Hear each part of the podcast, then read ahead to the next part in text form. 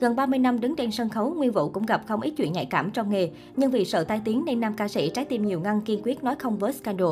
Nguyên Vũ sinh năm 1975, anh có niềm đam mê ca hát từ nhỏ. Những đêm không ngủ được, anh thường ngồi dậy hát cho đến khi buồn ngủ thì thôi. Từ thời học sinh, Nguyên Vũ đã là cây văn nghệ của trường. Chương trình giao lưu văn nghệ giữa các trường lần nào cũng có Nguyên Vũ tham gia. Sau khi đạt giải A với ca khúc Chuyến đò quê hương ở cuộc thi tiếng hát sinh viên toàn quốc năm 1993, Nguyên Vũ đặt những bước chân đầu tiên vào con đường âm nhạc. Lâu lâu anh nói dối cha mẹ, qua nhà bạn học, kỳ thực lén bỏ quần áo vào cặp rồi đi hát. Hát xong lại thay đồ bỏ cặp rồi đi về nhà giống như bình thường. Nguyên Vũ được khán giả yêu thích qua hàng loạt các ca khúc như Tình yêu thầm kín, Hãy yêu người đến sau, Trái tim nhiều ngăn, Một lần thôi, Khúc dương cầm cho em. Sau này anh lấn sân sang lĩnh vực diễn xuất với nhiều bộ phim nổi tiếng như đồ là trắng, Chuông rau là bắn, Cầu vòng sau mưa, Ông trùm, Chạm vào quá khứ. Khoảng chục năm gần đây, Nguyên Vũ được nhiều người yêu thích ở vai trò MC trong các chương trình nổi tiếng như Sao nối ngôi, Bước nhảy hoàng vũ, Hãy nghe tôi hát. Tuy nhiên, để có được ngày hôm nay, Nguyên Vũ đã trải qua nhiều gian nan thách thức cùng sự hy sinh thầm lặng mà không phải ai cũng biết. Bị người hâm mộ lấy kéo cắt trộm tóc, Năm 1995, Nguyên Vũ chính thức bước vào con đường ca hát chuyên nghiệp khi trở thành ca sĩ độc quyền cho trung tâm băng đĩa nhạc Vafaco. Thời Nguyên Vũ mới vào nghề chưa có internet rầm rộ như bây giờ, ca sĩ muốn được công chúng biết tới cách duy nhất là phải ra album. Đối với người nghệ sĩ thời đó, album được các quán cà phê, nhà hàng hay thậm chí là một xe kẹo cáo mở nghe cũng đều hạnh phúc vô cùng. Và ngày ấy, nghệ sĩ đi tỉnh, tất cả đều ngồi chung trên một chiếc xe lớn chừng 50 chỗ ngồi do bầu sâu tổ chức, chứ không phải đi xe hơi riêng như bây giờ. Trên chiếc xe đó có đầy đủ âm thanh, ánh sáng, đạo cụ sân khấu. Vì đời sống còn khó khăn nên có những điểm diễn không có cả khách sạn, nghệ sĩ phải xin ở nhờ nhà người dân. Lên sân khấu hát dù có ban nhạc chơi trực tiếp nhưng âm thanh hỏng lên hỏng xuống. Thế nhưng từ nghệ sĩ tới người xem đều không ai thấy phiền lòng họ chấp nhận hết, thay vì cáo gắt ai cũng cười ha hả. Bởi nghệ sĩ, ca sĩ chẳng quản gian khổ tới tận những vùng sâu, vùng xa để gặp những khán giả yêu thương mình. Còn người dân thì chỉ ao ước được mắt thấy tay rồi trực tiếp lên những người mà họ lâu nay chỉ thấy trên TV hay nghe qua băng cassette. Nói thế để thấy tình cảm của khán giả thời đó dành cho ca sĩ, nghệ sĩ ấm áp và nhiệt thành vô cùng. Chính những điều đó đã tạo nên không ít kỷ niệm trong đời đi hát của chàng ca sĩ trái tim nhiều ngăn. Dẫu cực khổ nhưng những món quà mà khán giả tặng nghệ sĩ khi là trái xoài, lúc là chùm vòng bon hay sầu riêng, theo kiểu mùa nào thức ấy, cũng có khi là đòn bánh tét ăn ấm lòng giữa ngày Tết, vì chẳng còn hàng quán nào mở cửa nhưng cũng khiến nghệ sĩ xúc động. Ca sĩ Nguyên Vũ bảo, những kỷ niệm đó sẽ theo anh đi suốt quãng đời còn lại, bởi đó là những trải nghiệm mà các ca sĩ thế hệ sau không bao giờ có được. Sợ tai tiếng nên thẳng thắn từ chối khi bị gạ tình.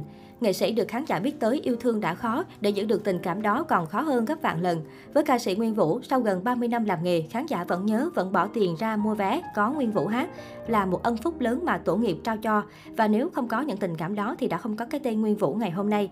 Bởi nghĩ vậy nên làm bất cứ công việc gì, ca hát, diễn viên hay MC, Nguyên Vũ cũng đều hết mình và tự nhủ, nói không với scandal để giữ mãi tình cảm của khán giả dành cho mình. Gần 30 năm đứng trên sân khấu, Nguyên Vũ cũng gặp không ít chuyện nhạy cảm trong nghề.